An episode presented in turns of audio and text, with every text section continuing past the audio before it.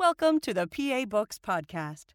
PA Books is a production of PCN, the Pennsylvania Cable Network. This program features interviews with authors of books on Pennsylvania people, history, sports, business, nature, and politics. We hope you enjoy this podcast.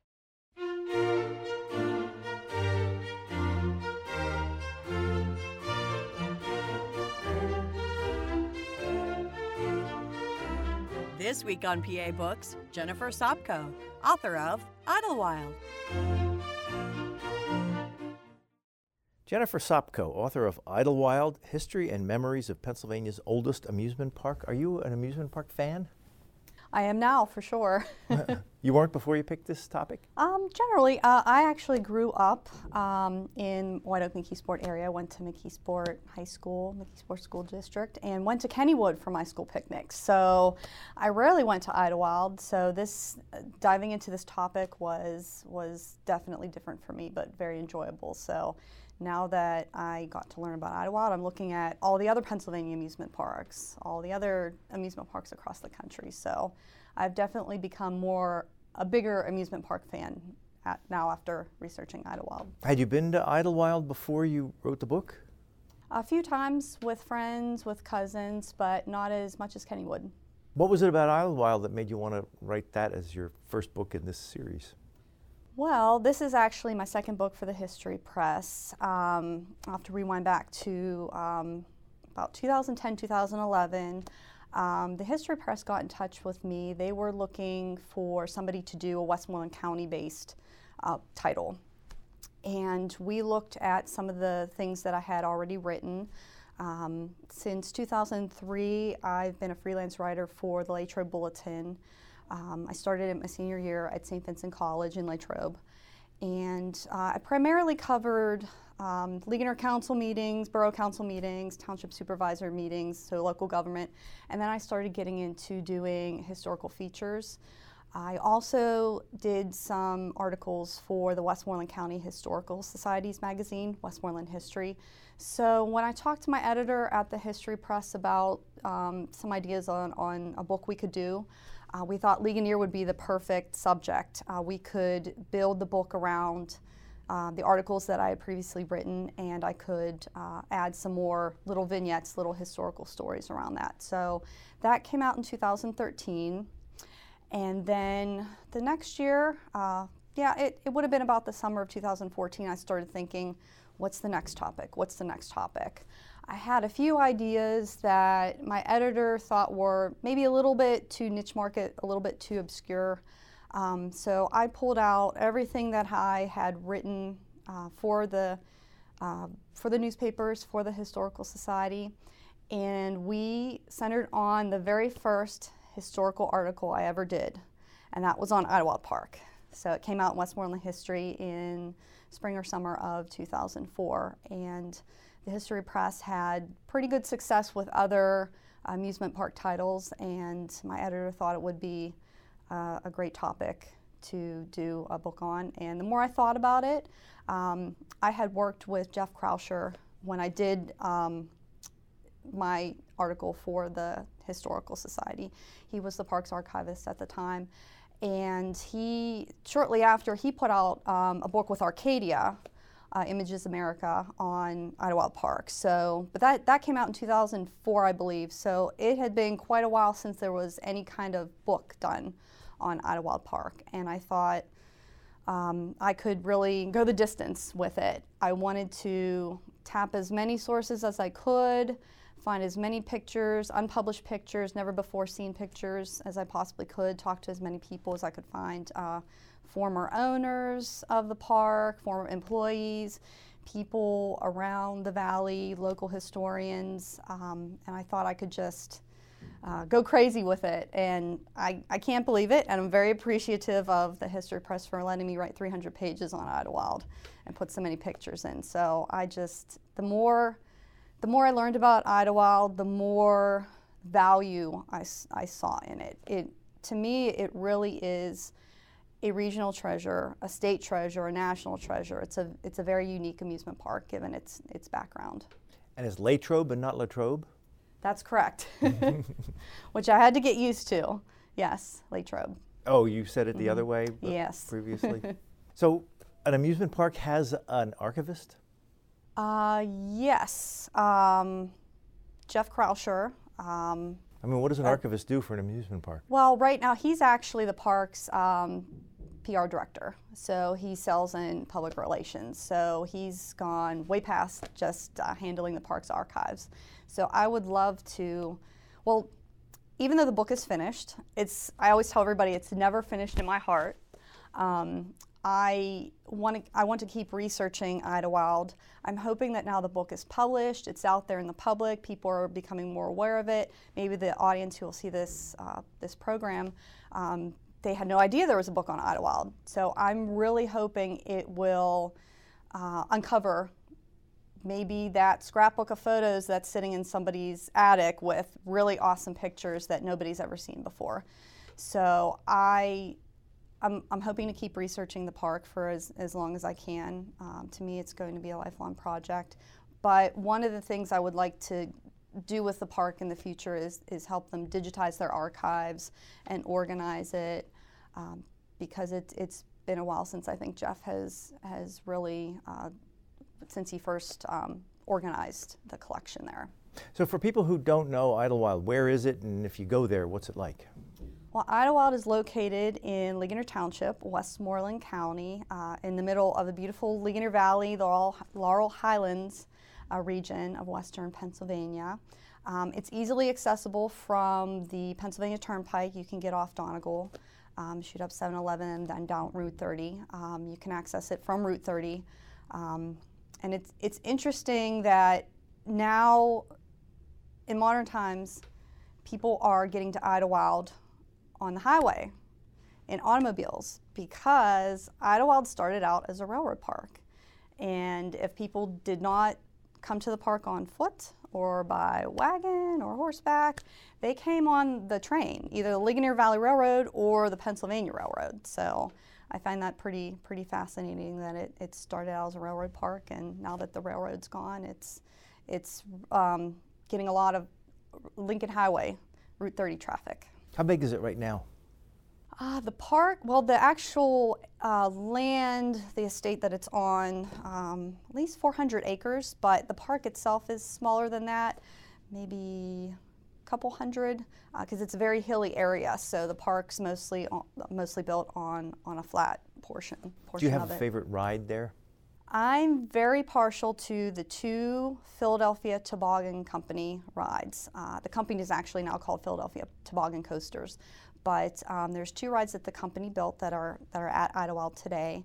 The first one is a beautiful three-row carousel, um, number number 83. It was one of the last wooden carousels that PTC actually built. It was built and assembled in 1930 during the Depression. Um, they used the best of their existing stock uh, to build the carousel. Uh, so that's why it has three lead horses. Normally, carousels only have one lead horse, it's usually the most ornate.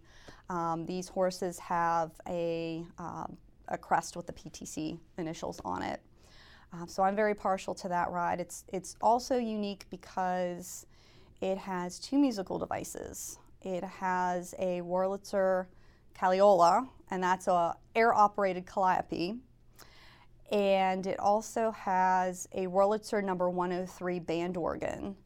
And but that that band organ is actually contained behind an Artizan factory's band organ facade.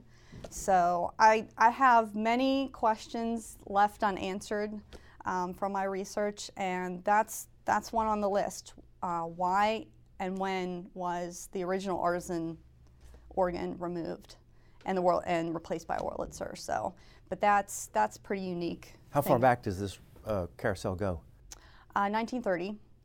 Um, it actually spent that first season in Atlantic City, and not Idlewild. Um, it it was located in a building um, at Connecticut Avenue and the Boardwalk for the season, and the proprietor of the of the building uh, went bankrupt, and then PTC had to find a new location. And I, I go into kind of detail on how that how that process happened in the book and um, just a little bit of background uh, uh, about the carousel's life in Atlantic City, which I'd still like to delve into a bit more. But um, yes, the carousel spent one season in, in, Atlantic City, and then it moved to Idlewild in 1931, where it's been ever since. How do they keep it in good shape after 80 years? I mean, it's outdoors, it's in, it's, in the it's elements? covered by a pavilion. But uh, there was a restoration done in the mid 80s to it, and hopefully um, at some point it'll be restored again. What's your other favorite ride? Uh, PTC's roller Coaster, um, uh, coaster number 101. That coaster is celebrating its 80th anniversary this year. Uh, it debuted in 1938. Um, it's actually a junior coaster, a kiddie coaster, but uh, from the beginning, uh, the park couldn't keep adults off of it. So both adults and kids have, have ridden it for 80 years. Um, it's unique because it was um, it was built on a hillside. So um, the designer Herbert P. Schmeck, he was an engineer um, at PTC and eventually went on to become company president. He designed it using uh, an existing hill at the park. So the outbound leg, after after the coaster train goes up the lift hill, it the outbound leg goes on top of the hill, and then swoops down and comes back along the bottom of the of the hill to the to the station. Um, so he used the existing topography at the park to build the coaster around it. And there's been a long-standing local legend that um, the builders used timber from Idlewild Park, trees from, from the park itself to build it. Um, and then there was supposedly a sawmill built on site to process it. And I searched everywhere for photographs or any kind of invoice, any kind of records in the archives. Um, I even went to Philadelphia Toboggan Coasters out outside Philadelphia um, to their archives to see if they had any record of it, and I couldn't find anything um, until I started checking um, old Latrobe Bulletin issues, the paper that I that I string for, and I could count on the Latrobe Bulletin to have some information on that. So they did report um, on on the coaster coming to Idlewild and being built using uh, oak trees from the property, and that there was in fact a sawmill. So that's I think a pretty unique thing using using the park's own materials to build to build a ride. Now, one of the things you write about in, in here, those, those, two rides we just talked about, and a couple other rides were added in the 1930s, which was the middle of the Depression. Mm-hmm. So the park was doing okay during the Depression. Right, um, which is amazing when you think about other smaller parks, trolley parks that that closed. Um, maybe by World War One they closed, the Depression they closed, or or even maybe they survived uh, until World War II, but then that caused them to close. But um, it's it's pretty unique that Idlewild was able to with, withstand um, what was going on going on in the country at that time. Um, I think because the Mellon family was involved. Um, they also had very good management with uh, C.C. McDonald. Um, he was an in, uh, amusement park industry veteran. He owned uh, Rock Springs Park in Chester, West Virginia. Uh, he and his wife Grace McDonald, they also managed other amusement parks uh, throughout the country. So he came with a bit of experience. Um, so I would chalk that success up to you know having good financial backing uh, with with the Mellon family, Ligonier Valley Railroad, um, having strong management, and the group picnic business was always the park's bread and butter. Um, they attracted uh, church denominations, every denomination you can think of, um, union picnics, company picnics, some of the biggest names in, in Western Pennsylvania Pennsylvania, Westinghouse, Heinz, Alcoa. Um, you, so you, say in the book that there were African American picnics and also Ku Klux Klan picnics. Yes, yes. Um, I didn't find any evidence that Idlewild was had ever been officially segregated. I'm sure there were, you know, there was some implied segregation. Maybe um, certain groups would not come to the picnic, would not come to the park on certain days. Um, but then there were there were um, black specific picnics um, in the in the early days. And then that was probably the most surprising thing that I found out about the park was that in Uh, 1924 and 1925, um, in September of those years, the Ku Klux Klan chapters from Ligonier and Latrobe had um, picnics. Um, those were the only two picnics that I found that they hosted at Idlewild. Um, they invited uh, groups from other states to come to the gatherings. Um, I did, it, it really did surprise me because when you think of amusement parks, you don't think of that kind of group going there.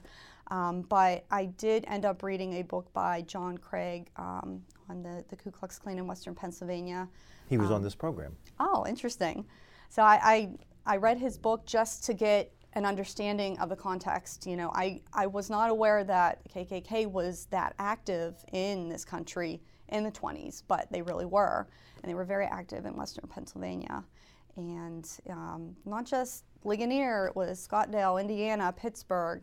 So that I understood those picnics better by understanding how active that group was in Pennsylvania during that time. How did it get started in the first place? I mean, whose idea was it? Well, um, Idlewild's history is intertwined with the history of the Ligonier Valley Railroad, and that is that was a short line railroad that connected Ligonier with Latrobe. That was Latrobe. owned- that, that was owned by the Mellons?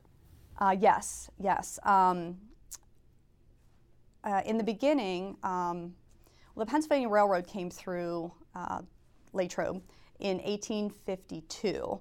And civic and business leaders in Ligonier thought, hey, you passed us by. We need to figure out some way to connect our town to the outside world. So they tried for 25 years to get this railroad built. And it wasn't until the 1870s when they got um, Judge Thomas Mellon involved um, that they were successful. He purchased the unfinished uh, line, um, completed it. You know, there were some rights of ways that, that had been procured, and some of the line was graded, but um, he purchased it, got uh, four of his sons to be involved in the company in various business aspects, and they completed it, and it was up and running by the end of 1877. Um, within those first few months after the railroad was built, um, somebody in the Mellon family came up with the idea to boost uh, passenger business on the line by creating a scenic picnic grove. I haven't come across any definitive information as to who exactly um, who exactly came up with that idea. Um, it could have been Richard Beatty Mellon. He was very active in the business. He loved the outdoors. Um, uh, James Mellon's book, The Judge, that came out in 2011. Um, I believe he has a footnote in there that that implies um, R.B. Mellon had a hand in that. So, and um, R.B. was actually the first manager of Idlewild. So, um, I'd love to prove someday that he came up with the idea. But somebody in the Mellon family thought, okay, you know, we have a freight business, but let's get passengers here. Um, people from Latrobe, Greensburg, nearby communities, uh, and also as far as Pittsburgh. Our friends and family could come up and enjoy this beautiful Ligonier Valley away from the grime and the soot uh, of the city, the daily cares.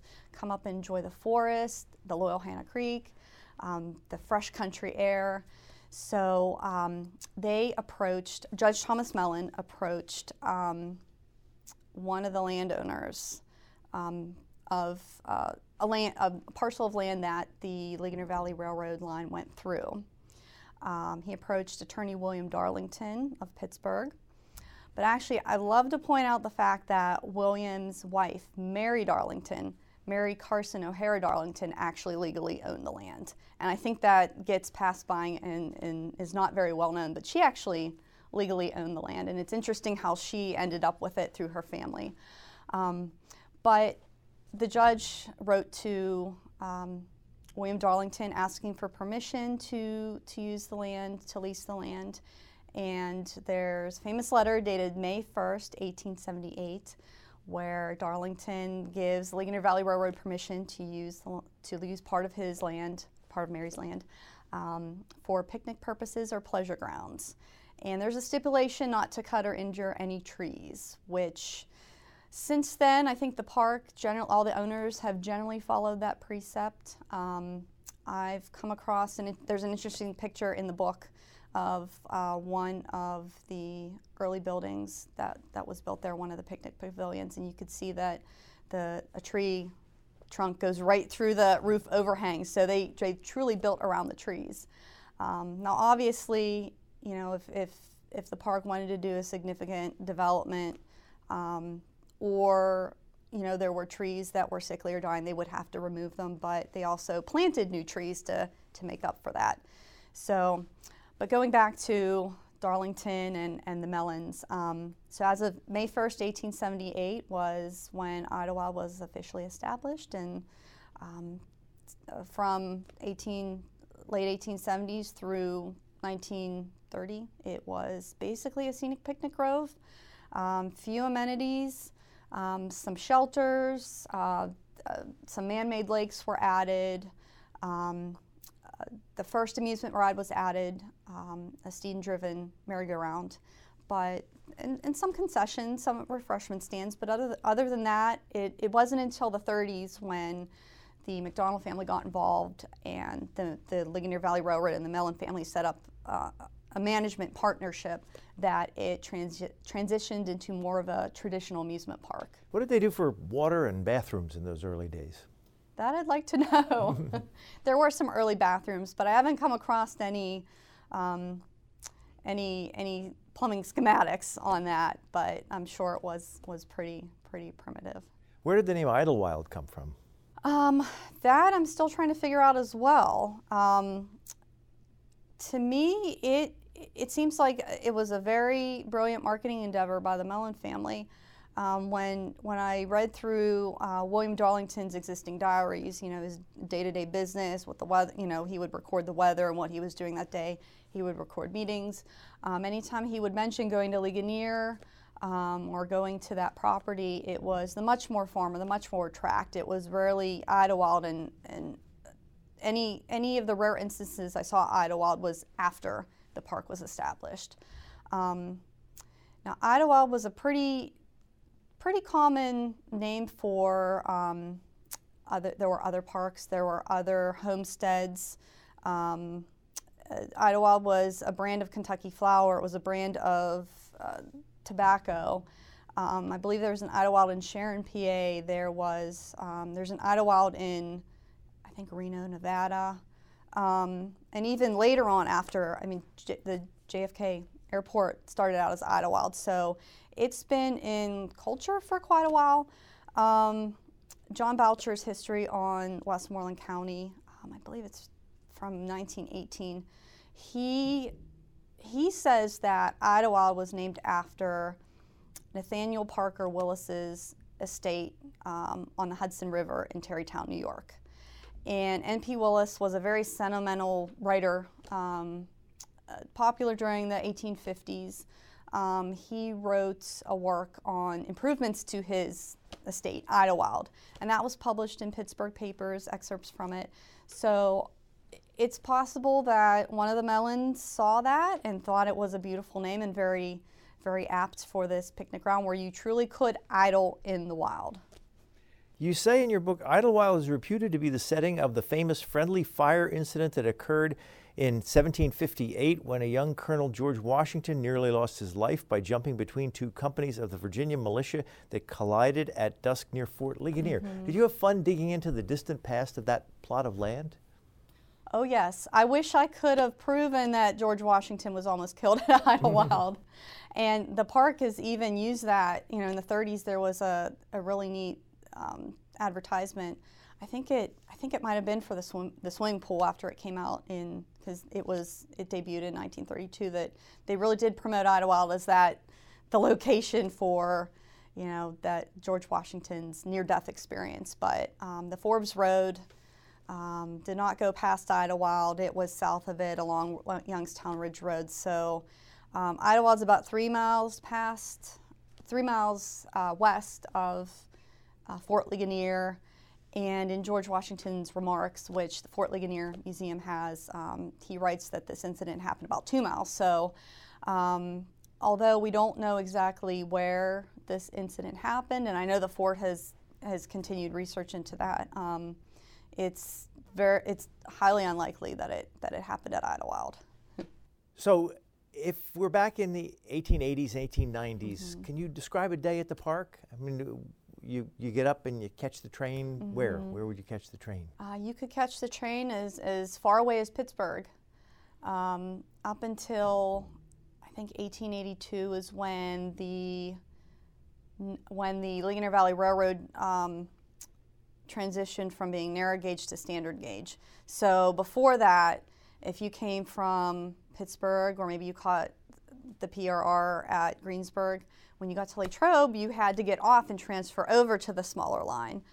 Um, but after 1882, you can just go straight on into the park. Um, so you would get onto the train with your family and your picnic baskets um, and travel the from Latrobe, travel about 11, well, 11 miles all the way to the end of it. So probably more like seven miles uh, to Idlewild. Do they charge admission to the park? Not at that time. Um, the railroad made the, mon- the the park made money from the railroad fare or the concessions that they had. There was a photographs concession. Um, they had three man-made lakes. One of them, one of them had rowboats. The other one had um, two vapor launches, a swan boat, and then at, then later they had a motor launch. So they would um, they would make money from rides on those too. How popular was it? I think pretty popular. Um, trying to think. One, the Ligonier Valley Railroad Museum has um, two existing books, um, letterpress books, uh, copies of correspondence that Superintendent George Seneff. And they'll be very proud that I finally learned how to pronounce his name, Seneff, S E N F T. It's a very interesting name.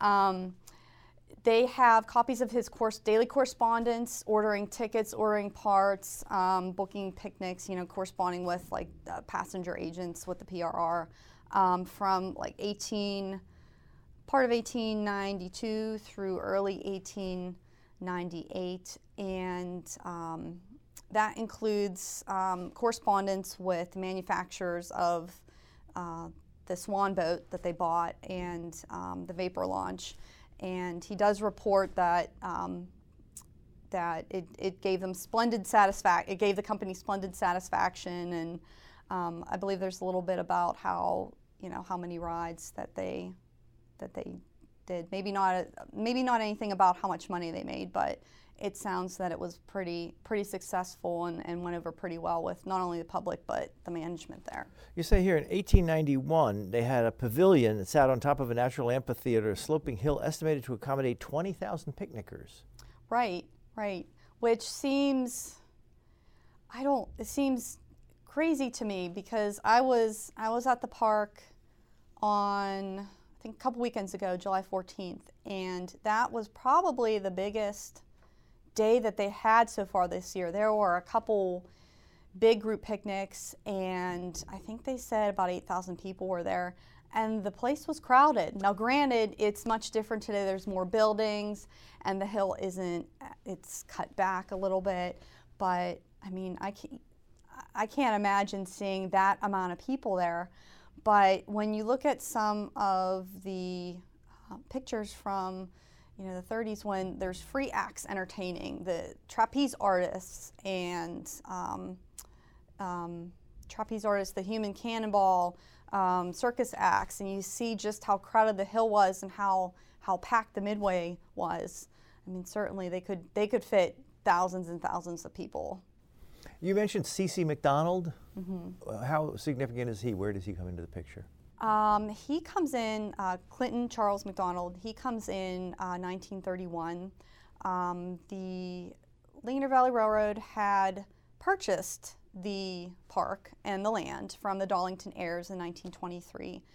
And now that they owned it instead of leasing it, um, I, I assume that you know their mindset became okay. Now, now we can develop it, you know, on a limited basis. You know, let's not go too crazy, but um, by the end of that decade, it seems that they were ready to add more rides, um, entertainment, refreshment stands, that sort of thing, and, and, make it into more of a traditional amusement park. So uh, the railroad established a subsidiary company, uh, Idlewild Management Company. And actually, in between, even between those, there was the Idlewild Company and then the Idlewild Management Company. So there was a separation between the parent company, the railroad that owned all the land, and then the management company that was going to handle the day to day business. So they set up the Idlewild Management Company as a partnership um, uh, and brought in C.C. McDonald. He had 49% of the stock. The railroad, the Mellon family, had the other 51%. And um, he, as I mentioned before, he was an uh, amusement park veteran. Um, so there were other amusement parks around at the time, and this this early. Uh, yes, there were there were quite a few trolley parks. Uh, Oakford Park in Jeannette, um, Olympia Park in McKeesport, uh, Kennywood Park, probably the most well known in West Mifflin. That started as a, a streetcar or trolley park. So Idlewild was quite different in that it was a railroad park, but the origins were still pretty similar to boost passenger business on these transportation lines. So they started charging per ride. It was there wasn't a, a one ticket admission Correct. price. Correct. You had to buy uh, ticket bo- ticket bo- books, and uh, so each ride cost a certain amount of tickets. I read, uh, getting back to the carousel, which is still there. You say they bought it. Um, was it the 1932 season they installed it, and they bought it for seven thousand two hundred and fifty dollars mm-hmm. cash. Yeah, what they it was a concession in 1931 and and 1932, and then after the season closed, I think it was in October that they arranged to actually purchase it from PTC. So for a pretty, I think they got a pretty good deal. But I imagine Philadelphia Toboggan Company was was you know hurting in the depression and, and you know any any money because they paid in cash. Was, was, uh, I still have to ask how they did so well during the depression because you you have also here one of the biggest employee picnics was Westinghouse Air Brake. They set a new daily record of 35 to 40,000 people at right. Idlewild during its annual picnic, and uh, the park's entrance gates closed early after all parking spaces were filled, and traffic became gridlocked on Route 30 for several miles. And this is in the middle of the Depression. Right. It's it's amazing. I I think that that shows how loved, how enjoyed Idlewild was. You know, it, it was very the scenery, the peaceful country aesthetic there you know, with the trees and, and the, the, the ridges and, and the Loyalhanna running through. Um, but it, it is amazing that people were able to save up in order to, to spend a day at the park. But it, you know, you, you could still bring, as you could do today, you know, even though there's refreshment stands, popcorn, root beer, cotton candy, peanuts, you could still bring a picnic basket. The park welcomes you know, welcomes you to bring in your own food and, and beverages. So I have to imagine that helped as well. And um, you know, group picnics also got special rates on on the railroad, so I'm sure that helped too. Did the park have economic ups and downs over the years, or was it always pretty solid business? I think it did have ups and downs. Um, it, it actually had to close for two full seasons and then part of a third during World War II because um, you know, gas rationing, rubber rationing, you know, people were being sent off to war. They didn't have that audience, you know, they didn't have the, the patrons. Um, so it, it closed in 1943, 1944, and then it opened on a limited basis in 1945 originally, and then and then eventually went back to full time full time operation. Um, but it didn't have, it wasn't fully staffed. Um, it didn't have, it had practically no entertainment. So it wasn't until 1946 that they could really um, clean up the park and improve it and and find themselves, you know, in an economic position to to reopen. There's a ride you write about that's no longer there called the Rumpus. Mm-hmm. Uh, what is that? What was that? That was a dark ride, and I like to say, you know, think of Kennywood's Old Mill but um, on dry land instead of on water. It was a dark ride where people sat in two-seater cars, and they went, they, which followed a um, a winding electric track through the dark. And every every so often, um, something spooky would pop up. Um, there would be spools of thread hanging from the ceiling um, that would tickle you, and it would me- it was meant to feel like snakes were dangling from the ceiling. Skeletons would pop out. So, um, gr- a great opportunity for couples to smooch in the dark and, you know, for little kids to get scared. So that that was a very interesting ride that I would love to find out a little bit more about. You have other rides that really intrigue you that aren't there anymore? Um, the Custer cars, um, those came in the 30s. Um, and they were sold when the park closed in the 40s. I have not come across any pictures of those. So if anybody out there has a picture, please, please let me know. Um, the Dangler was a short-lived ride um, in the 30s. I think only three seasons, 35, 36, and 37. Um, it looks like a, a, miniature version of the wave swinger, you know, dangling, dangling swings um, that just revolved in a circle. Um, I have one picture in the book I was able to find. Um, uh, it's not great, but at least it's something. It, it, documents the ride that, that was there, and that came from Germany. So that, that was pretty pretty interesting um, to think. You know, with all the ride manufacturers in the United States, you know, how did this ride? How did they decide to bring something over that was from Germany? Um, so those are two unique rides I'd, I'd love to learn a bit bit more about and see some pictures of. Um, the Rumpus certainly, and I'm always looking for new information on the carousel and, and roller coaster. And um, I did uh, contact the Atlantic City Library for research help, but um, at some point I'm, I'm planning on, on doing a trip to Atlantic City to see, see if I could find anything on the, the carousel's first year there. When you go to an amusement park today, do you act differently than you did before you got into this? Hmm. I think so. I think so. You know, originally when I first started researching the park, and I started out by going to Idlewild's archives. I figured that's that's the source I'm going to start with.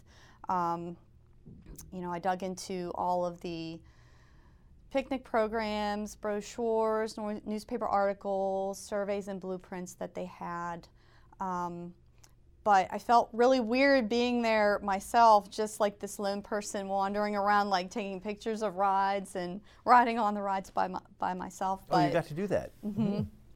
But you know, after after three years, I'm comfortable just kind of plopping down on a picnic bench with my laptop, and I feel very very at home at Idlewild. I want to ask you about this. You say in your bio, uh, your writing projects focus on Western Pennsylvania history with the goal of enlightening readers about forgotten and obscure regional history.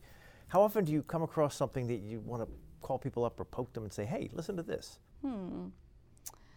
Um, hmm. That's a tricky question to answer because the, the last three, four years, it's all been Idlewild to me. So that's mm. that's all I've been focusing on. But you know, like the uh,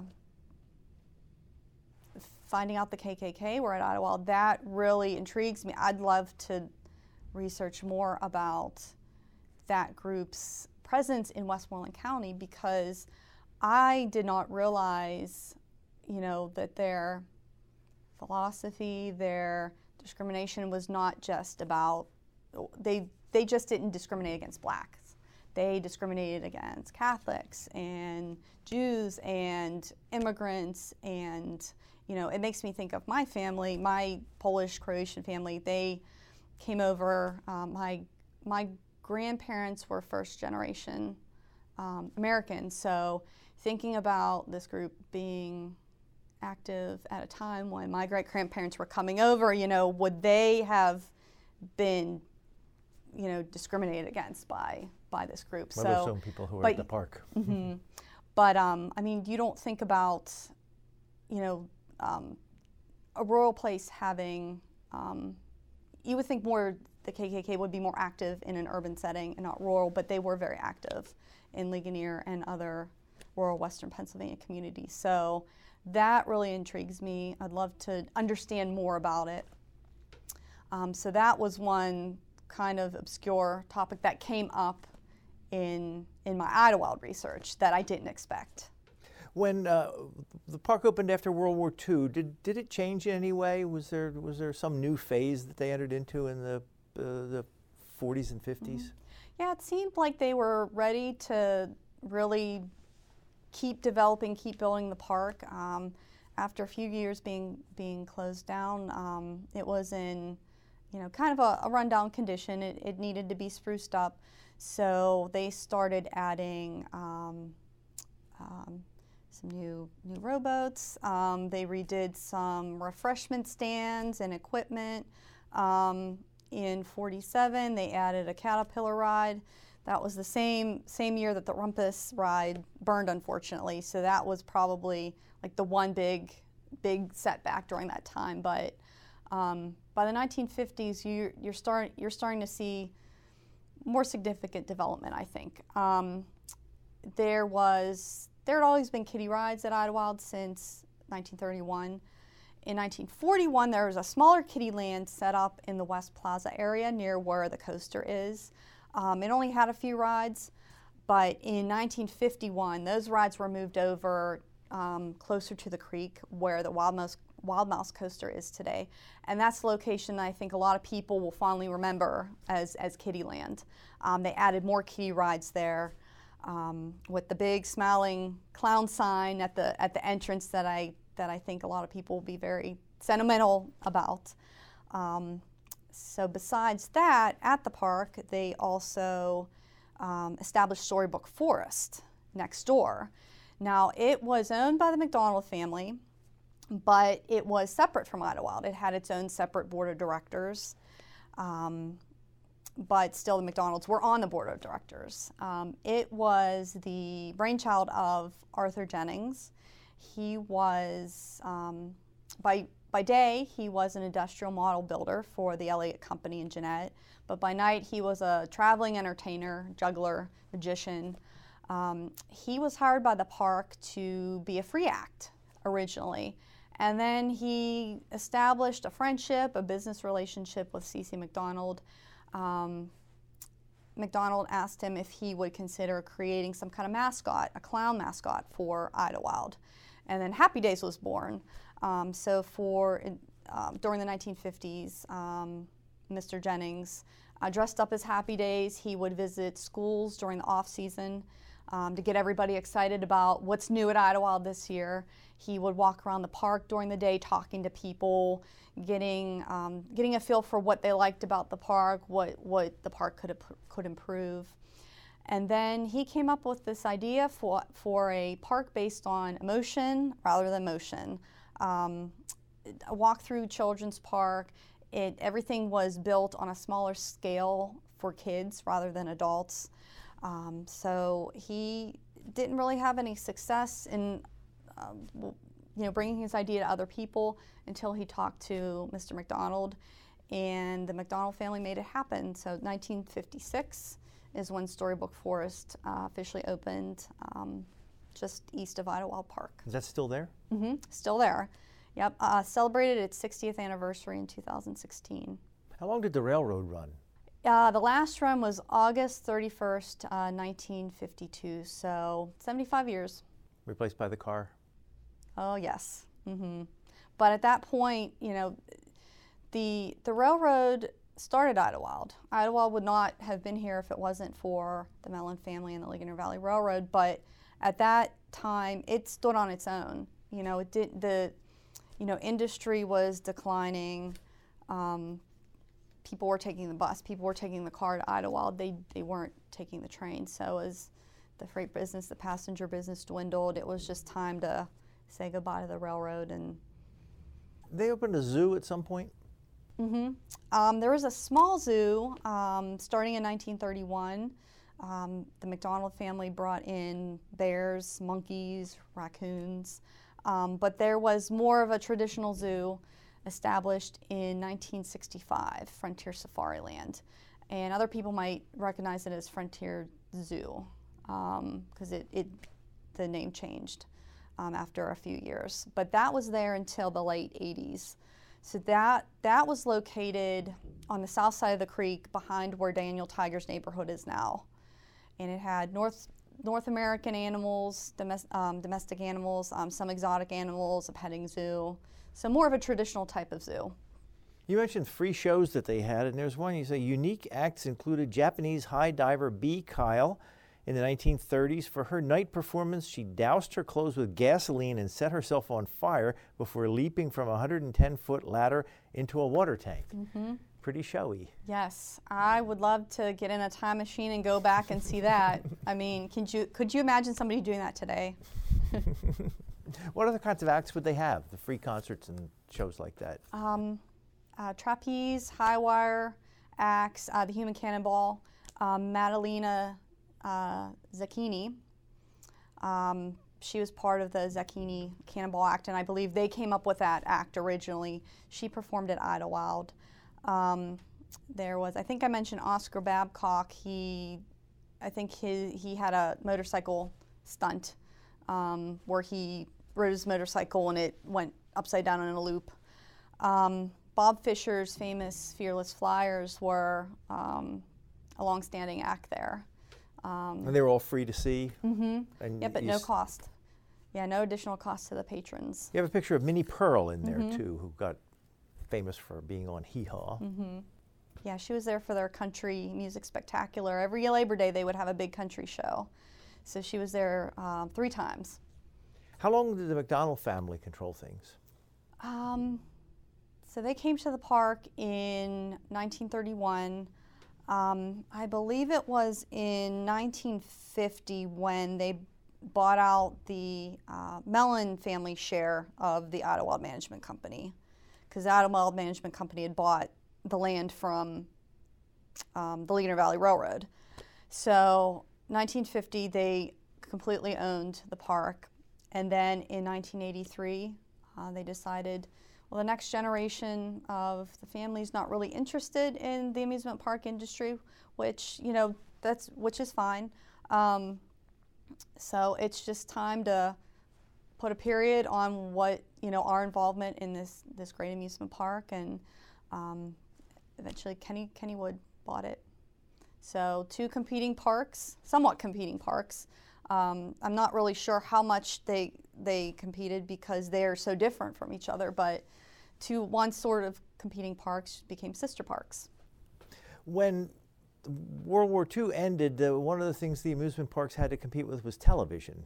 Did they do things to ramp up the, the experience to compete with television or other? I think bringing tele- local television stars to the park. You know, Paul Shannon um, would come and uh, and do some signings at Storybook Forest.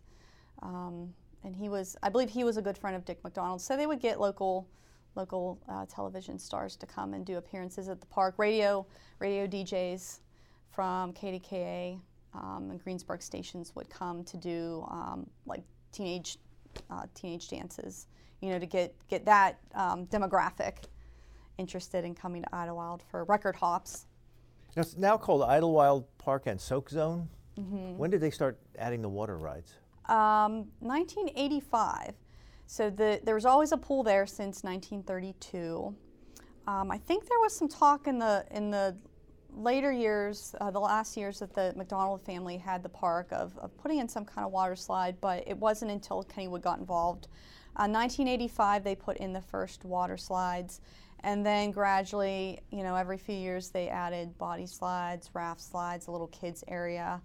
So um, it started out as the H2O zone and then um, eventually was renamed Dr. Hydro Soak Zone, and then that name was condensed into Soak Zone, and now the whole park is uh, branded as Idlewild and Soak Zone because the water park could almost stand on its own. It's it's so big, and it's uh, you could spend a day just there. So that was in the 2000s, I think. How often have they been adding new rides and replacing old rides over the years? Um, I don't think they have added anything in the last few years, which means there's probably some things on the drawing board. So everybody should stay tuned, um, especially when you see what's going on at, at Kennywood and um, the other sister parks um, that the company owns. So I would not be surprised if um, Idlewild added, added some new things in the next couple seasons. But um, probably, yeah, they, they really haven't added any major rides in the last few years. They did, um, probably the most significant thing would be um, transitioning the Mr. Rogers neighborhood of Make Believe Trolley Ride into Daniel Tiger's neighborhood because I grew up with Mr. Rogers. A lot of people in Western Pennsylvania and beyond grew up with Mr. Rogers, and we love him and we miss him. but kids today love Daniel Tiger. That's who they see on TV every day. They're excited to see him when they come to the park. Um, so it was just a natural thing to. Um, in 2015, they they redid the ride, and you know it's the same trolley ride. You're still getting on that same big right, red trolley. You're going through the neighborhood of make believe, but now you're just seeing different characters. So that was a way to to keep the integrity and the the concept behind Fred Rogers' original um, original ride because he was involved every step of the way, but also make it relevant for today's generations. So they redid that ride in 2015. And then 2016, when Storybook Forest was celebrating its 60th anniversary, they built a new Enchanted Castle. That was one of the original um, units there in the beginning, and um, it was removed in 1997.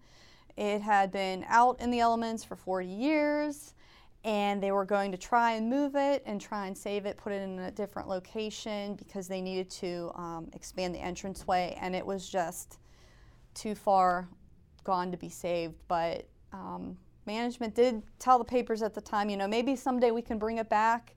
And it took 20 years, but you know, finally, finally they did bring it back. So that that came in 2016, along with a new uh, live character named Princess Lily. Who owns the park today? Um, the company's name translates to Festival Fun Parks. Um, I'm not going to attempt to pronounce it because I'll, I'll screw it up, but uh, their American subsidiary um, that manages all of the um, parks in the United States uh, is Palace Entertainment. So they own um, Idlewild, Kennywood, Sandcastle, a variety of other parks, um, not just in Pennsylvania, but, but across the company. And they're, they're an international company. Did anything change when it went from being kind of a family owned operation to being a corporation owned operation? Um, I don't think a lot. I mean, the I'm sure the public um, wishes that it was still family owned because that's a very nostalgic, sentimental, you know, idea to have. And it's you know when when a corporation owns multiple parks, I have to imagine there's a lot of difficult decisions. There's a lot we don't we as the public don't know what goes on behind the scenes um, when you're managing one park, let alone multiple parks. Um, but you know, even when Kennywood would bought Idlewild, um, you know, people were nervous that they were going to come in and take out all the trees and spread asphalt everywhere and bring in these giant thrill rides, you know, that, that were just did not fit in this picturesque, scenic, um, family-friendly atmosphere. Um, but that was not the case. They said this is this is what makes Idlewild so unique. We're not going to destroy that, and um, that's what Pal- that's what Palace Entertainment is um, continuing to do today. Adhere to that same philosophy. You know, this is we need to upgrade things. We need to develop things. Obviously, you know, we, we want to keep the park relevant. We want to keep people coming here, but we don't want to destroy um, the the foundation of it. You know, it's it's been a scenic picnic ground for 140 years. 2018 is its 140th anniversary, and at heart, it's still a scenic picnic ground. At heart, it's still a railroad park. When you go there, do you ever go there just for fun, or are you always kind of working? Uh, I did the the time I went there for uh, um, when it was really busy with 8,000 people there. That was for fun. That was for fun.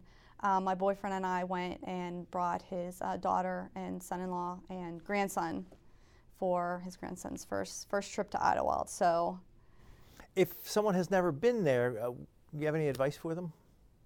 I I would say don't just go once.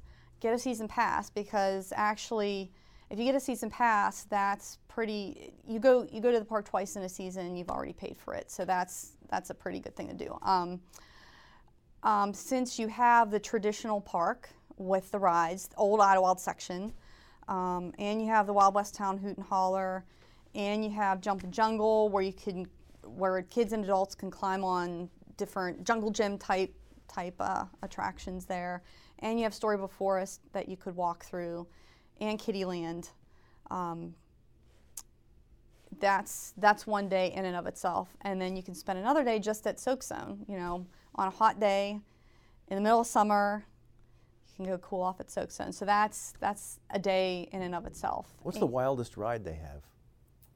Probably the Wild Mouse. That's that's the uh, second roller coaster that, that Idlewild has. Um, it's a steel coaster. It is like those you know traditional Wild Mouse coasters. Um, it does whip you around. Um, that was added in 1993, so it's it's not as old as roller coaster, but it's it's still got quite a few years under its belt there. But that's I would think that's the wildest ride there. It whips you around pretty good. Do you have an idea of the next amusement park you're going to write a book about? Ooh, um, I don't know how to top Idlewild. um, I know Brian Butko has been working on Kennywood. Um, you know, I, I am fascinated by the trolley parks of this region. Um, and those so are amusement parks like this one, but you took a like a town trolley to get there. Mhm. So it might be kind of neat to do something um, on the forgotten trolley parks. Um, but I have a couple ideas for, for other things. Um, the, the Darlington family, who owned the land when Idlewild was established, they're very intriguing. Um, Mary and William Darlington were great local uh, stewards of local history, very interested in Western Pennsylvania history, amassed a huge collection of historical works, letters signed by um, famous people. They had very extensive art collection. Uh, William translated Christopher um, Gist's journals. Mary wrote her own works. Um, so, uh, and, and they're connected to uh, the O'Hara families, the Denny families, uh, names that are familiar with you know Pittsburgh history as well. So I'd like to dig in deep into their history. Um, the one one of their daughters, uh, Edith, she was instrumental in saving the Fort Pitt blockhouse. So I'd like to maybe do something on them someday. Well, we are out of time. We've been speaking with Jennifer Sopko. She is the author of this book, Idlewild History and Memories of Pennsylvania's Oldest Amusement Park. Thank you very much. You've been listening to a podcast of PA Books, a production of PCN, the Pennsylvania Cable Network. Full episodes of PA Books, as well as other PCN programs, are available to stream with the PCN app. Visit PCNTV.com or the App Store for details. Like us on Facebook.